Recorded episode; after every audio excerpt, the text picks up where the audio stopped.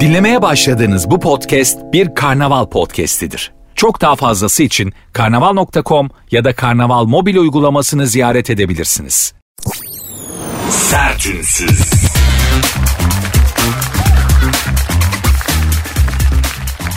Hepinize merhaba hanımlar beyler. Sertünsüz başladı. Ben Nuri Özgül. Saat 22'ye kadar beraberiz. Günün, günlerin ve gündemin bünyenizde biriktirdiği negatifi bir miktar da olsa alıp yerine pozitif vererek sizi rehabilite etmeye çalışacağım. Yeter ki kendinizi kasmayın, bana bırakın. Kendinizi kasarsanız negatif tam çıkmıyor. İçeride bir miktar kalıyor, o da ifrazata sebep oluyor. Uykusuzluk yapıyor ya da uyuyorsun ama güzel uyuyamıyorsun falan filan. Zaten bu güzel uyku meselesi memleketin en önemli, enflasyondan bile önemli problemidir bence. Biz güzel, rahat uyuyamayan bir toplumuz vicdanımız rahatsız olduğu için değil. Bizim uykuda bir problemimiz var. Bizim daha çok üst solunum yolu. Yani ya burnumuzdan hepimizin burnundaki genzindeki etleri çıkartıp birleştirsek başka ülke ve Belçika'ya falan nüfusu yok olmak üzere olan bir ülke yeni nüfus yapılır ya o etmenlerinden. Hepimizin burnunda genzinde et var. Böyle bir milletiz. Genetiğimiz böyle yani yapacak bir şey yok. O yüzden de çok keyifli çok rahat uyuyamıyoruz. Yoksa vicdanımız rahat değil de o yüzden uyuyamıyoruz falan gibi bir şey söylemek istemiyorum. Kendinizi kasmayın fazla düşünmeyin. İş bittiği zaman dükkanı kafada da kapatmakta sonsuz fayda mülahaza ediyorum. Dükkanı kapatın ofisten çıktıktan sonra beyinde de kafada da çıkın ofisten. İşi eve kafanızda taşımayın yazık edersiniz. Bakın ben saat 8'de bu yüzden bu programı yapıyorum. Niye? Hayata sizler böyle tatlı iki saatlik bir mola verin. Başka şeyler düşünün diye yapıyorum. Yoksa ben bu saatte yapacak daha iyi iş mi yok bana? Hem de pü. Ben de böyle faydalı olmaya çalışıyorum. İşte iki saatlik bir düşünce molası. Hayata iki saatlik tatlı bir mola. Siz oturun, uzanın. Araba mı kullanıyorsunuz? Ne yapıyorsunuz? İşte ne yapıyorsunuz onu yapın. Ben anlatayım siz dinleyin. Boş verin. Benim anlattıklarımı düşünün. Binin yarısı 500 o da bizde yok. Düşüne düşüne kim bir şeyi çözebilmiş canım. Eyleme geçmek en önemlisi. Eyleme geçmiyorsanız düşünmenin de çok, çok bir, bir faydası yok. Görmedim yani. Bunca yıldır düşünüyorum. Bir faydasını görmedim. Var mı içinizde faydasını gören? Elimiz mahkum düşünüyoruz. Yani beyin beyin denen organ bizden izin almadan düşünüyor kitapsız.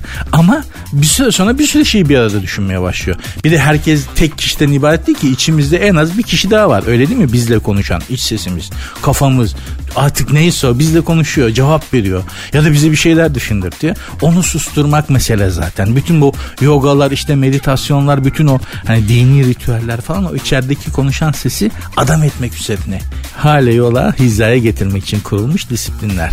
İşte ben bütün o iç sesinize falan da böyle sistem bir ben konuşuyordum burada değil. İki saat size tatlı bir mola verdirmek istiyorum. Yanınızda oturmuş da size anlatıyormuşum gibi dinlerseniz daha verim alırsınız programdan. Size faydalı olur yani. Yoksa ben maaşım belli yani. Olayım belli. Bana bir faydasım var. Yok. Ama size faydalı olabilmem için bu iki saat boyunca kendinizi bana vermeniz, kasmamanız, sıkmamanız ve can kulağıyla dinlemeniz gerekiyor. Onun dışında başka yapmanız gereken hiçbir şey yok. Bana bırakın ben sizi sinirsiz lob et gibi böyle peluze gibi yapıp bırakmak için elimden geleni yapacağım. Siz de programa katılımcı olabilirsiniz. Nasıl? Instagram ve Twitter'dan yazarak. Nedir Instagram ve Twitter adreslerim? Sert unsuz yazıp sonuna iki alt tire koyuyorsunuz. Benim Instagram adresim de Nuri Ozgul 2021. Hadi başladık bakalım. Sertünsüz.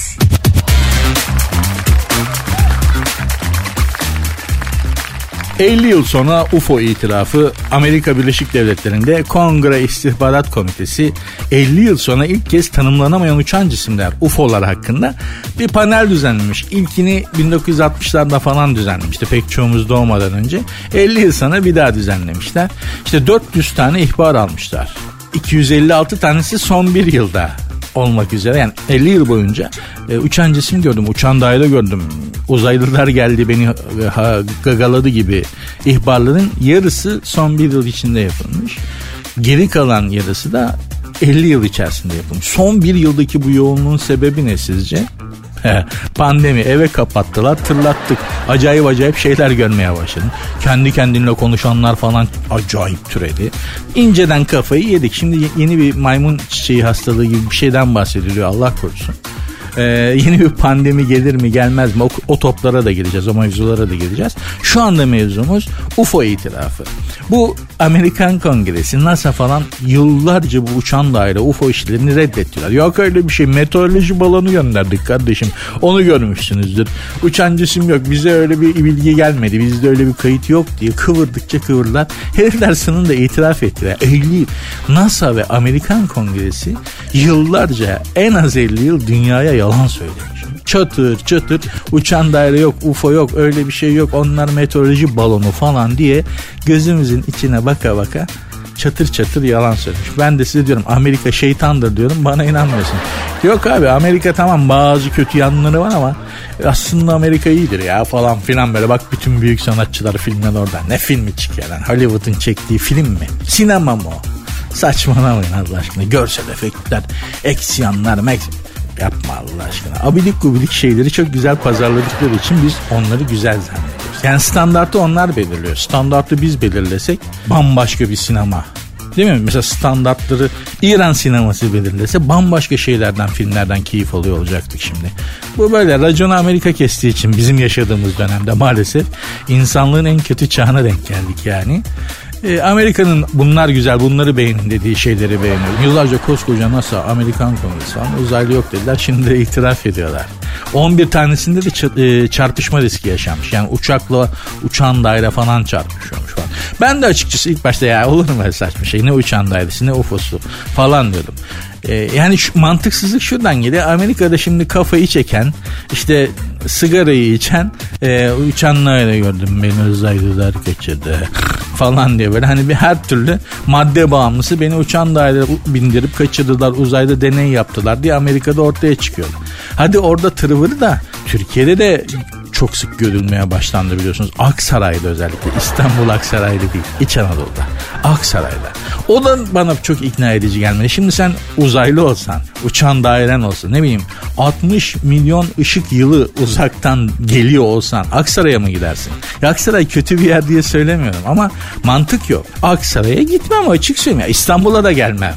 Direkt abi Göcek, Dalaman değil mi? Hani Antalya, Fethiye, ha?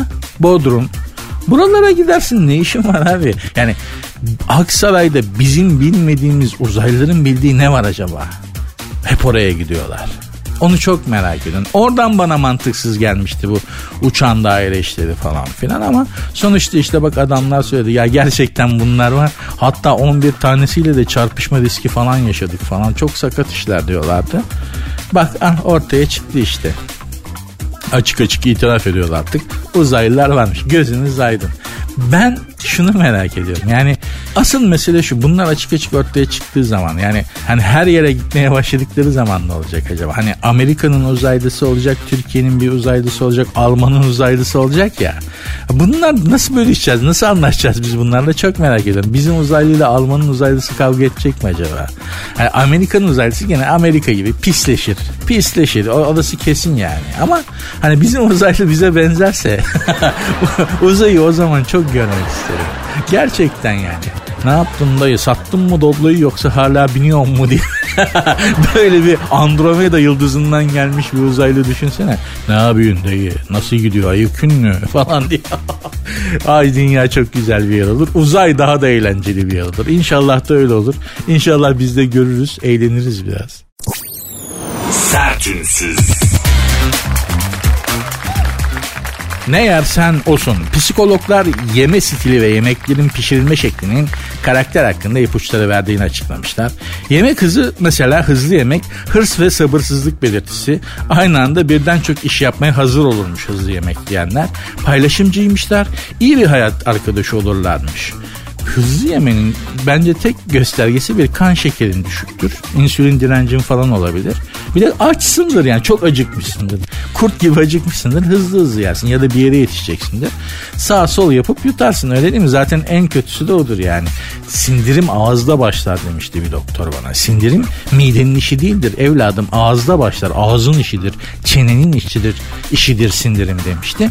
Öyleymiş. Tükürükte bir enzim varmış. Yani yediğimiz lokma, yediğimiz her lokma içtiğimiz su dahil iyice tükürüğe bulanmalıymış ağzın içinde. Çünkü tükürüğün içinde bir enzim varmış.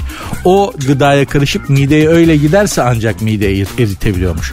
Mide bakıyormuş o tükürüğün o enzimi o gelen parçada yok. Hiç eritme falan yapmadan direkt bağırsağa yolluyormuş. Ondan sonra beton. Bağırsaklar beton. Aa kabızlık falan Allah korusun yani. O yüzden bol bol çiğneyin dedikleri o. Aslında çok çiğneyin dediği ne biliyor musunuz? Tükürüğü iyice ağzınızdaki gıdaya... Ya ben de ansik library gibi adamım ya. ya bu, bu sözü de size şöyle anlatayım. Çok ünlü bir sinemacımız. Şimdi ismini söylemeyeyim de. Hani ki övülmeye o kadar alışmış ki adam böyle bir sohbet ediliyor falan. Bir şeyler anlatıyor baba işte şovunu yapıyor yani kendini gösteriyor. Genel kültürünü şusunu busunu falan. Anlatıyor böyle araya bol İngilizcelerle falan. O ara zannediyorum bir 2-3 dakika kadar kimse buna şahanesin abi, müthişsin abi, inanılmazsın abi demedi. 3 dakika boyunca övülmeyince içinde havlayan o ego köpeği iyice azgınlaştı. Adam kendini övdü. Böyle bir şeyler anlattı gene böyle bir şey. Bir yerlerden bir şeyleri bağladı. Library gibi adamım ya falan deyip kendini övmüştü. Ben de gülmemek için masanın altına saklanmıştım. Library yani kütüphane gibi adamım diyor. Neyse. neler var ya. Valla memlekette görmediğimiz çeşit kalmadı diyorum. Hep bir tane görmediğim bir çeşit mutlaka çıkıyor. Aa varmış ya falan diyorsun da. Yavaş yemek yiyenlere gelelim hanımlar beyler. Ee, durumları kontrol altında tutmanın belirtisiymiş yavaş yemek. Hayata karşı şükran dolu olurlarmış. Yemek yerken mızmızlanmak anksistiye ve nevrotizm belirtisiymiş. Şimdi ben hızlı yiyenlerdenim. Neredeyse çiğnemiyorum yani. Ee, dolayısıyla ben hayata bağlı, canlı, birçok iş yapmaya, birçok işi bir arada yapma, yapan bir insanmışım. Paylaşımcıymışım, iyi bir hayat arkadaşı olurmuşum ben. Hızlı yemek yediğim için. Bütün bunları da yemeği, yemeği, eti, lokmayı nasıl çiğnediğimden çıkarlar. Canlı Hanım psikologların da var ya hakikaten yapacak işi yok be. bunu, bunu buradan nasıl çıkardınız arkadaşlar? Ya bunu Jung'a, Freud'a hani falan söylesen sopayla kovalarlar adamı. Biraz işe güce verin kendinizi ya. Gerçekten. Yumurta. Ne yersen olsun diyor ya. Yumurtayı çok pişmiş sevenler sabırlı, ihtiyatlı ve dirençli olurlar. Benim gibi. Ben e, yumurtayı çok pişmiş katı. Aslında kayısı içi severim ama onu tutturabilen delikanlı aşçıya daha denk gelmedim dışarıda. Evde ben de tutturamıyorum da benim işim yemek pişirmek değil aşçılık değil. Anlı şanlı şefler böyle ne adamların ne egosundan havasından yanına yaklaşılmıyor böyle. Ulan alt tarafı patatesi soğanı doğrayıp yemek yapıyorsun. Artist neyin şeyi yani. Ama yok. Şeflerdeki bu şöfte kuzinlerdeki ego kimse de yok. Yani artistlerde böyle ünlü insanlarda falan yok ya. Ya oğlum ne? Nedir neyi? Havan kime koçum senin? Valla bir gün böyle söylemek istiyorum. Özellikle Fransa'dayken falan. Hani mesela Fransa'da Paris'te başıma gelmişti. Eti üç kere geri gönderdim. Çünkü ben iyi pişmiş seviyorum. Adamlar da eti pişirmiyor. Yani çıs yapıyor. Çeviriyor bir tarafını çıs yapıyor servis ediyor. Hayvan hani hayvan ah diye bağıracak anlıyor musun bıçakta keserken tabakta neredeyse. Üç kere geri gönderdim. Très bien cuit. Yani çok iyi pişsin diye. En son şef çıktı. Herifin ben et pişirmeyi bilmiyor muyum monsieur dedi. Benim istediğim gibi pişirmeyi bilmiyorsun dedim. Böyle bir kaldı. Dalıyorduk birbirimize. Çok da pis olur ha huyları özellikle Paris'tekilerin. Öyle hiç alttan almazlar adama dalarlar yani. Ha baktı ben de alttan almıyorum tatlı bir geri vitesle gitti. Eşek gibi de pişirdi. Yedim mi? Hayır. Kesin bir şey yapmıştır buna bu. Ya tükürmüştür ya bir şey yapmıştır ya domuz yağı bulamıştır falan diye yemedim eti. Parasını ödedim. Keşke inatlaşmasaydım adamla. Pişman oldum. Neyse diyeceğim yumurtayı çok yumurtayı pişiremiyorlar. Yani yumurtayı kayısı içi yapamıyorlar abi. E ne oldu? Havan ne oldu? O hava ne lan? Daha yumurtayı kayısı içi pişiremiyorsun. Serseri. Neyse bütün şeflere söylemiyorum. Egosu yüksek şeflere söylerim. Ayhan Sicimoğlu çok güzel bir şey söylemişti. Ben demişti bağıran çağıran böyle egolu at sot şeflerin pişirdiği yemeği yemiyorum. Onların çalıştığı restoranlara da gitmiyorum demişti. Çünkü o adamın o kötü elektriği, negatif elektriği, o yüksek egosu pişirdiği yemeğe de geçer ellerinden. Ben kimsenin egosunu şeyini ben kimsenin egosunu yiyemem demişti. Ayhan Sicimoğlu diyorsa ben de abi altına imzamı atarım. Ayhan abi söylüyorsa doğrudur yani. Bilir bu işleri Ayhan Sicimoğlu. Evet yumurta sevenler enerjik, yaratıcı ve duyarlıdırlar demiş. Valla ben yumurta seviyorum. 24 tane tavuğum bir tane horozum var. Her gün ortalama 9 tane yumurta alıyorum. E hepsini ben yiyemediğim için de eşe dosta dağıtıyorum. Abi satsana diyorlar. Ya satmak da şey oluyor. Çok ayıp bir şeymiş gibi geliyor bana. Yani hani ben yapmadım ki yumurtayı satayım. Öyle geliyor. Ne tuhaf değil mi? Hani mantıksız ama ne? Yumurtayı ben mi yaptım? Hiç emeğim yok lan üstünde falan diye. Düşünürken sonra derek abi o kadar bakıyorsun ediyorsun hayvanlara falan derler. Şimdi ben şanslı bir insan olduğum için çok geniş bir bahçe. Hüdayi nabit doğal yani ağaçlar, bitkiler her şey kendiliğinden yetişmiş bir bahçede. Tavukların kendileri doğal olarak e, otlarla işte oradaki böceklerle falan besleniyorlar yani doğal olarak. Neredeyse yem vermiyorum sayılır. Sadece pazar günleri salatacıların falan artık yaprakları oluyor ya onlara haftada bir para veriyorum çıkma yapıyorum. Şunları geçerken benim bahçeyi bırakın diye. Salata yaprakları, pırasa yapraklarını falan yiyorlar. Karpuz kabuğunu çok seviyorlar gıda didiklemeyi nedense falan. Diyeceğim ben yumurtanın kralını yiyorum. E, yumurtayı çok da seviyorum. Sebebi neymiş? Yine psikologlar söylüyor.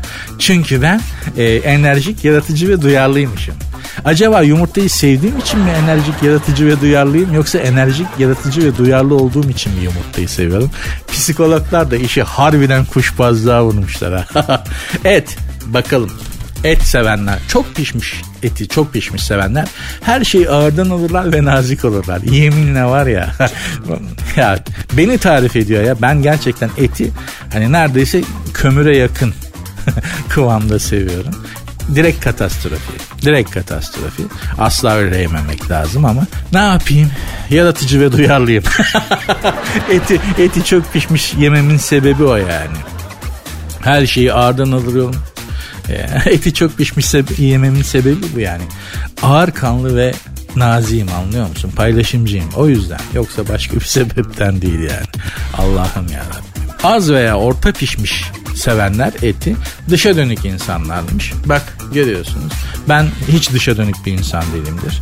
Hiç konuşkan, hiç paylaşımcı değilimdir. Ee, neden? Çünkü eti az pişmiş sevmiyorum. Eti az pişmiş yiyecek olsam ben de sizler gibi eti az pişmiş sevenler gibi dışa dönük sosyal bir insan olurdum. Olamadık gitti. Ama bu ne yersen olsun insan yediğine döner dönüşür. Tasavvufta da yeri olan bir kavramdır. Ee, doğrudur da. Yani hani bu kadar çok hayvan eti yendiğine göre değil mi? yani dünyanın haline bak. Bu veganlık işini bizim ciddi ciddi düşünmemiz gerekiyor arkadaşlar. Çünkü dünya gezegen olarak mandıraya dönmek üzere. yani, yani anlatabildim mi demek istediğimi? Bu hayvan eti yemeyi kesmezsek yani direkt sığır olacağız artık yani. Hani huyumuz suyumuz benzemeye başladı insanlık olarak. Allah korusun. Allah korusun. Şu veganlık işini en azından eti falan azaltmayı bir tekrar gündeme getirmekte fayda var. Bir zamanlar da çok makara yapıldı veganlarla, vejetaryanlarla değil mi? O zaman sayıları azınlıktaydı. Çok makara konusu oldular. Çok mizahın çok konusu oldular bir dönem. Ama şimdi sabırla böyle çelebi gibi boyun büktüler, sabrettiler. Şimdi artık çok saygı duyuluyor biliyorsunuz ve bütün dünyada vegan olmak, vejeteryan olmak bir şey. Bir Türkiye hariç Türkiye'de öyle bir şey yok. Yani Avrupa'da veganım dediğin zaman ünlü diyorlar yani restoranda falan. O öyle mi falan ee, dolayısıyla da bizde hala et girmeyen yere dert girer abi kafası mevcut. Ee, et giren yere de dert giriyor. Görüyoruz. Allah hepimizi korusun. Bu gidişat iyi değil ama fazla da şey etmemek lazım. Eti de orta pişmiş yemekte fayda var arkadaşlar. Sertünsüz. Elon Musk'ın takipçilerinin %25'i sahteymiş. Twitter'ı sahte hesaplar yüzünden alma işlemini durduran Elon Musk'un takipçileri de sahte çıkmış. Ya Elon Musk'un kendisi sahte kardeşim. Kendisi hayal mahsulü bir adam. Gerçekten öyle. Bu adamın abicim bu adamın mesleği ne? Biri bana söyleyebilir mi ya? Bu adamın ticareti ne? Vergi levhasında ne yazıyor? Elon Musk denen adamın ticaretinde ne yazıyor? Vergi levhasında Yeminle bak bu kadar 220 milyar dolar serveti var falan diyor ya. Git vergi lafasına bak matrahsız yazmıyorsa adam değilim. Bu vergi de ödemiyordur bu Kolpaçino. Vergi de ödemiyordur bu Kolpaçino. Ben bu ağlamış surattan çok acayip negatif oluyorum. Bak bu adamla hiç tanışmadım bir araya gelmedim. Zaten nasıl tanışıp bir araya geleceğiz? Adamda 220 milyar dolar servet var. Benim 220 milyar dolarım olsa kimsenin yüzüne bakmam. Annem, babam, kardeşim, yeğenim. Bu kadar bitti. Gerisini tanımam. Ne muhatap olacağım ya. İnsana gerek yok ki. Yani 220 milyar dolarım var ya. Arkadaşa dosta falan gerek yok. Arkadaş dost falan. Yani eş dost akraba falan onlar senin benim gibi fakir insanlar için kardeşim. Adamın adam gerçek dostu bulmuş zaten. 220 milyar dolar para yapmış. Bundan daha büyük dost mu var ya? Saçmalamayın. 220 milyar dolarım olsa hiçbirinizi tanımam. Vallahi tanımam ya. Böyle paradan barikat örerim. Etrafıma paradan barikat örerim. Kimse bana ulaşamasın diye. Yalnızlık bazen çok değerlidir. Seçilmiş yalnızlık, kendinizin inşa ettiği yalnızlık çok değerli bir yalnızlıktır yani. Bedeli yoktur o yalnızlığın. Benim de 220 milyar dolarım olsa öyle seçilmiş bir yalnızlık kurardım kendime.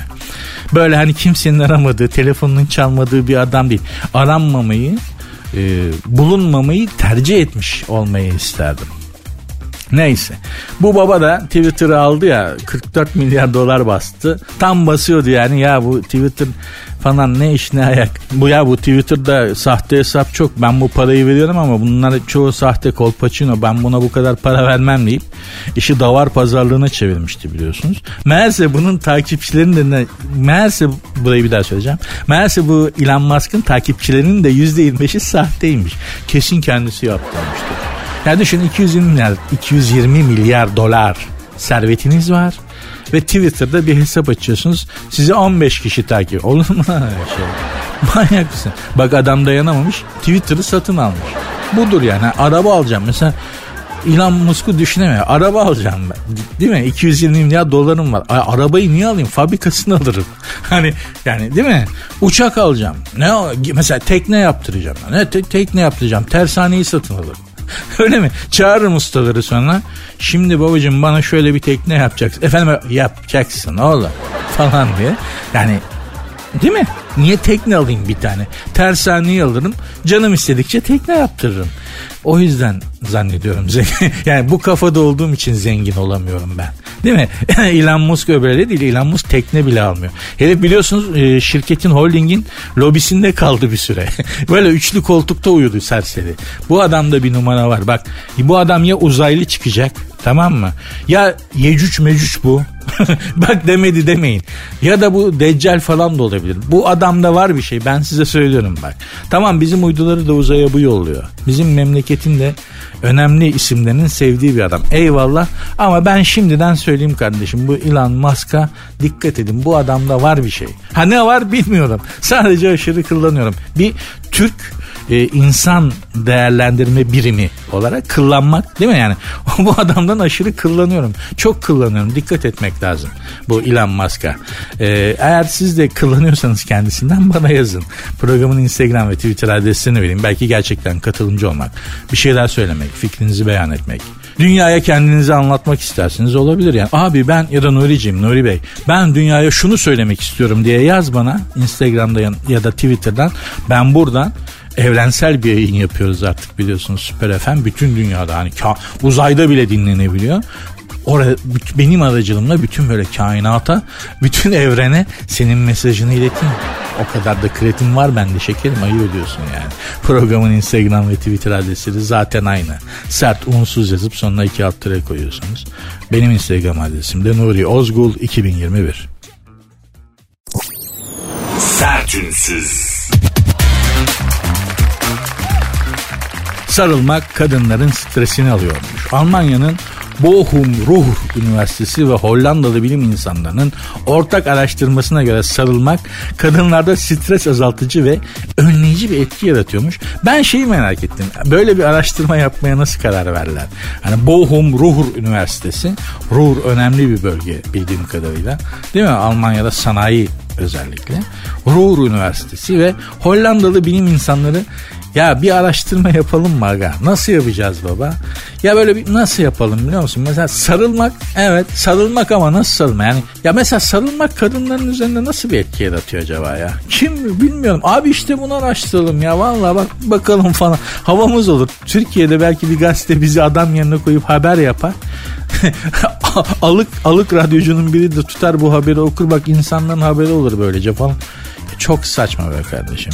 Hani sarılmak kadınların e, hiç bilmiyorduk. Hiç bilmiyorduk yani. İyi ki iyi ki araştırdınız. Neymiş efendim? Gene de bilimsel araştırmadır okuyalım.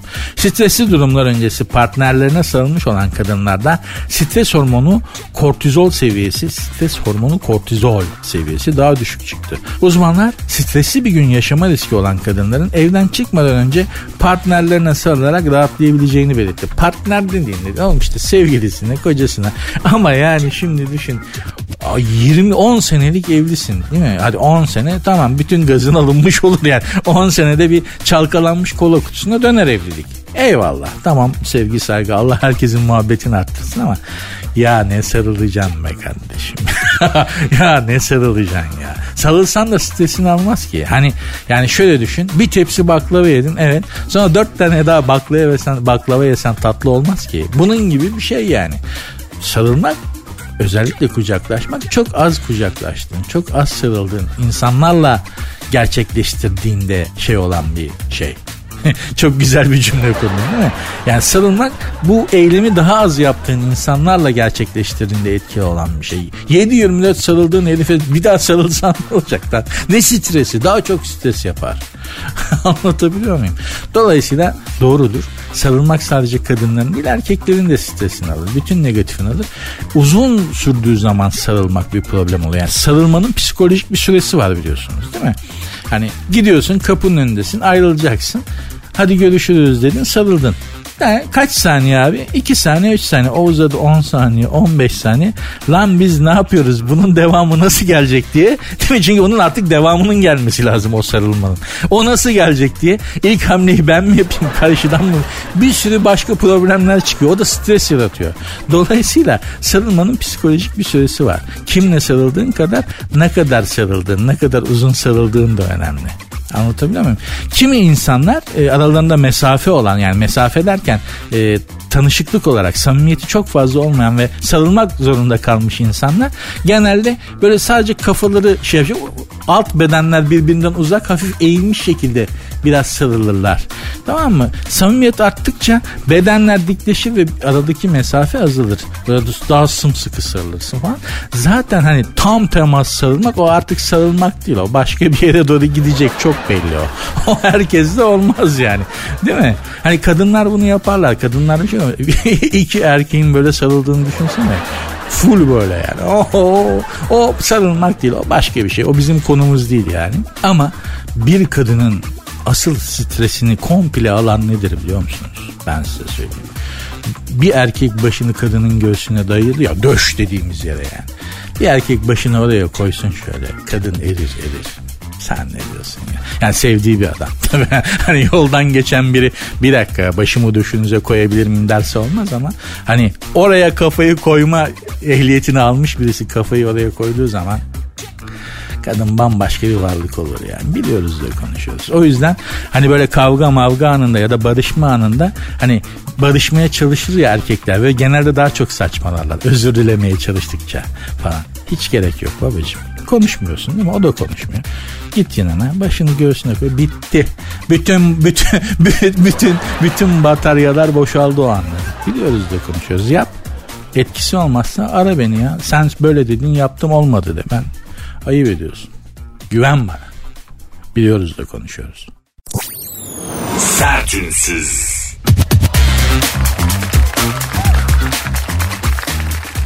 Doğru adamı bulmak çok zor.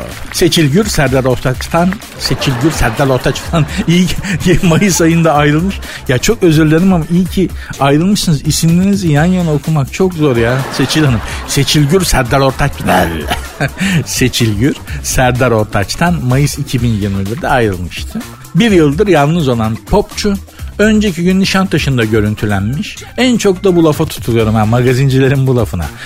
Bardan çıkarken görüntülendi. Evden çıkarken görüntülendi. Bebekte yürürken görüntülendi. Nişantaşı'nda alışveriş yaparken görüntülendi. Ünlü birinden kar adamı Yeti'den bahseder gibi Ness canavarından, Van Gölü canavarından bahseder gibi bahsediyorlar ya. Hani karda yürürken görüntülendi. Van Gölü'nde canavar görüntülendi. Ne lan bu işte? Allah Allah. Nişantaşı'ndaymış işte kadıncağız. Ne yani Nişantaşı'nda görüntülendi falan. Sanki çok zor bir şeymiş gibi.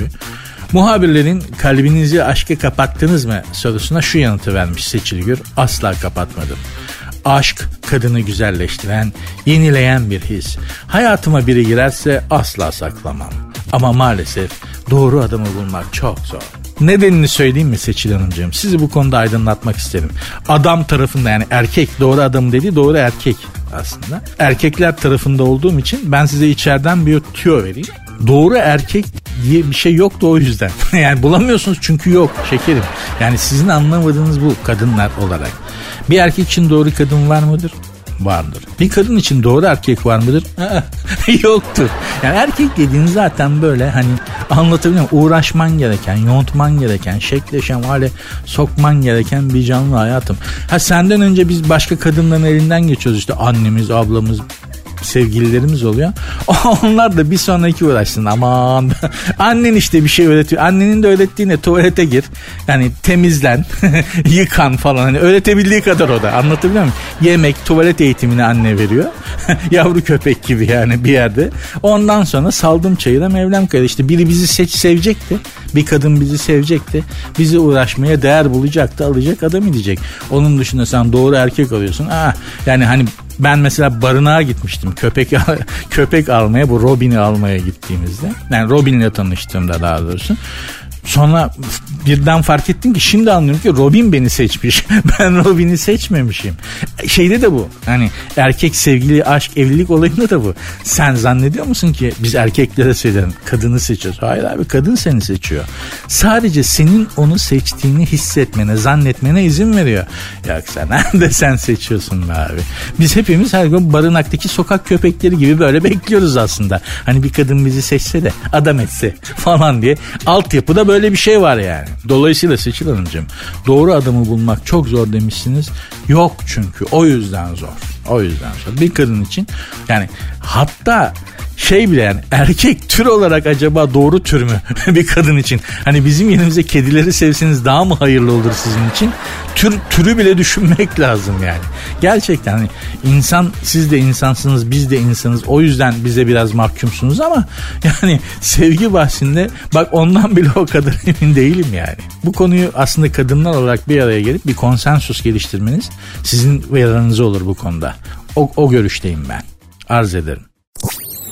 Sertünsüz.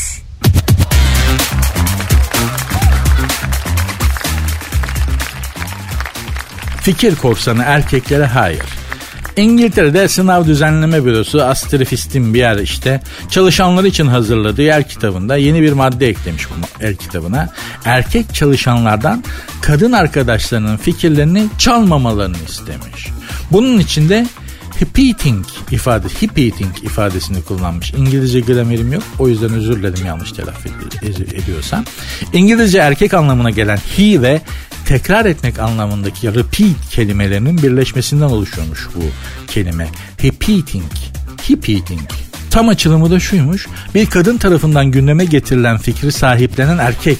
İş dünyasında kadınların her şeyi olduğu gibi fikirlerini de erkeklere kaptırması yeni bir şey değilmiş efendim. Toplantı masasında söyledikleri dinlenmeyen kadının fikirleri görmezden gelinirken sosyalleşen bir ortamda patrona aynı fikirleri kendisininmiş gibi sanan erkek terfi bile alabilir. Yani diyor ki iş hayatında diyor erkekler diyor pek çok fikir diyor kadınlardan çalıyorlar diyor ve kendi fikirleri gibi söylüyorlar diyor. Ben bu konuda aynı fikirde değilim. Elbette ki kadınlardan fikir çalan adamlar vardır. Ama lütfen özellikle plazalardaki beyaz yakalı hanımlarla konuşalım. Kendileriyle rekabet eden, kendileriyle çekişen, kendilerini arkadan vuran erkekler mi yoksa plazadaki öteki kadınlar mı? Ben çok plazaya gittim geldim, çok şirkete gittim geldim. Çok beyaz yakalı kadın ve erkek tanıdım. Bence beyaz yakalı yani ötekileri bilmem ama beyaz yakalı dedim. İşte bu plazalarda, ofislerde çalışan, bankalarda, holdinglerde çalışan falan. Kadınların Asıl rekabeti öteki kadınlarla ve çok keskin bir rekabet. O araya bir erkek çalışan girerse kıyma olur. Harcanır. Kadının kadına ettiği zulüm gibisi yok. Tamam kadın olmak çok zor her zaman söylüyoruz. Dünyanın neresinde olursan ol zor kadın olmak. Yani dişi bir varlık olmak zor dünyada. Onu kabul ediyoruz ama bu kadar da değil kusura bakmayın yani. Ne yani kadınlar erkeklerden hiç fikir araklamıyorlar mı? Hayret bir şey. O kadar da bu artık ucuz dandik bir popülizm yani. Repeating. Erkekler lütfen kadınlardan fikir çalmayın. Allah Allah. Kadınlar erkeklerden fikir çalmıyor mu? Çalıyor. İş dünyasından bahsediyorum yani.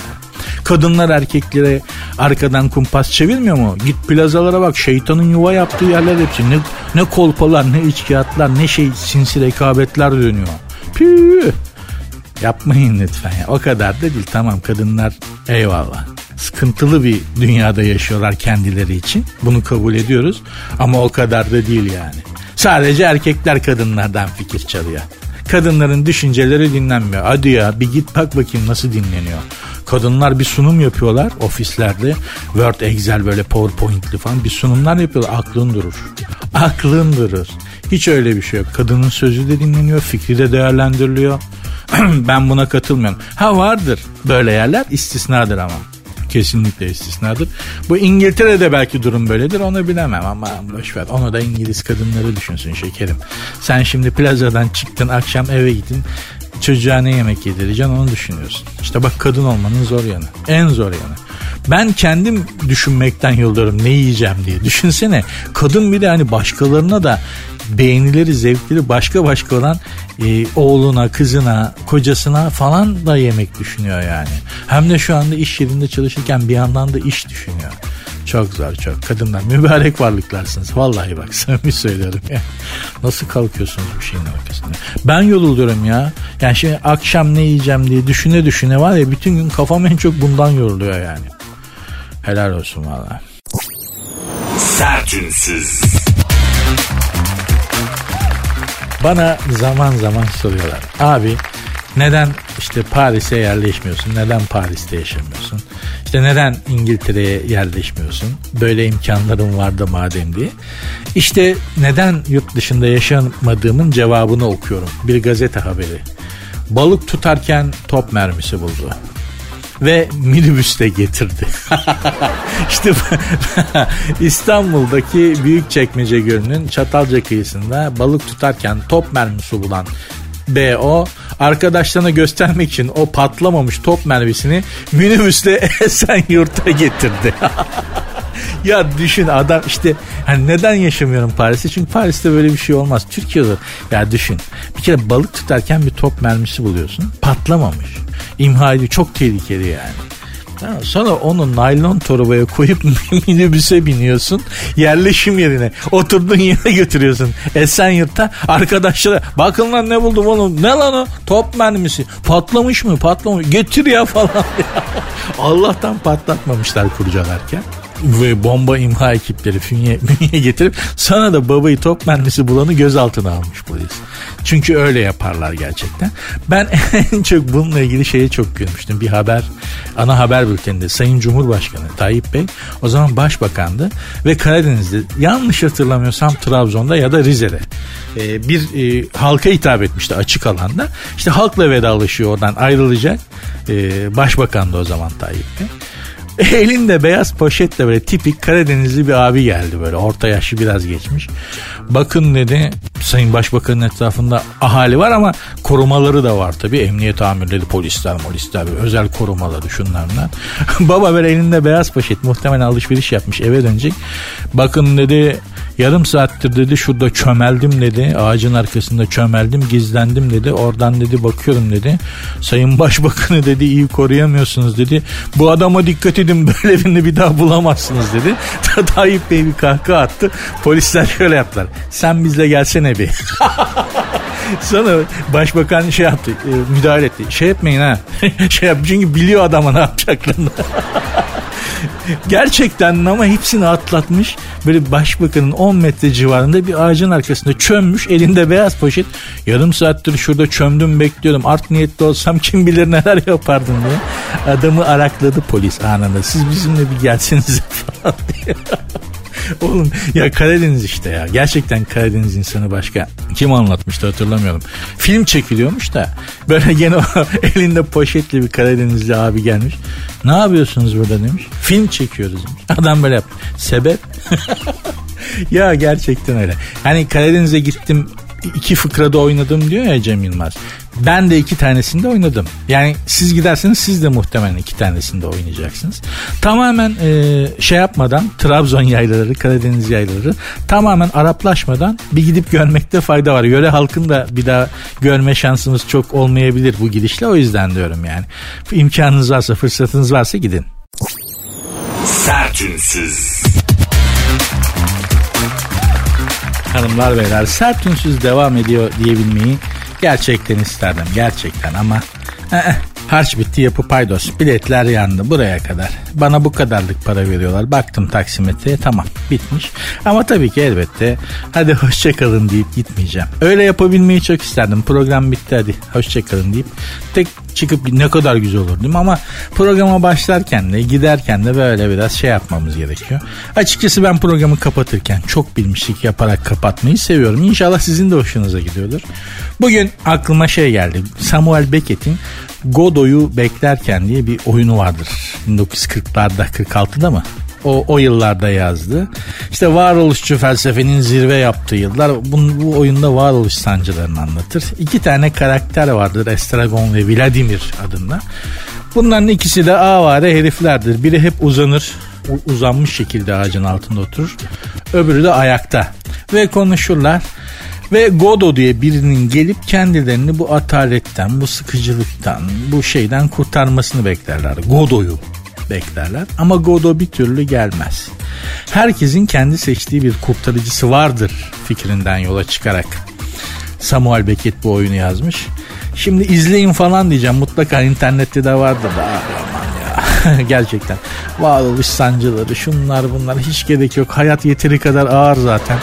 Açını neydi o Hasancan? Karşısındakini maymun edip güldüren herkesin neydi Hasancan mıydı? Tamam vallahi onu seyredin. Bak size daha faydalı olur. Gerçekten şimdi yok Godoy'u beklerken yok Gergedan gibi falan böyle ağır oyun hiç gerek yok. Mikado'nun çöpleri falan. Ya hiç gerek yok boş verin ya. Onlar zengin zengin insanların işleri valla. Elemi kederi olmayan insanların işleri boş verin. Hasancan Masancan işte ne o? E, güldür güldür şov. Değil mi? Çok güzel hareketler. Vallahi bak bunlar nimet bu zamanda ya. Bunlar nimet yani. O yüzden boş verin. Söylemek istediğim şey şu. Hepimizin kendimizin seçtiği bir kurtarıcısı vardır. Bu adamların kurtarıcısı da Godo. Bir adam ya da bir şey işte gelsin bizi kurtarsın diye bekliyorlar konuşuyorlar falan. Hepimizin de bir Godo'su var. Ya bir haya ya para ya bir insan ya bir şey ya bir iş ya olmasını beklediğimiz bir şey ya astrolojik bir durum. Ama hepimiz bir şeylerin gelip bizi kurtarmasını bekliyoruz. Heh. Ben onu size tekrar söyleyeyim o yüzden hatırlatayım.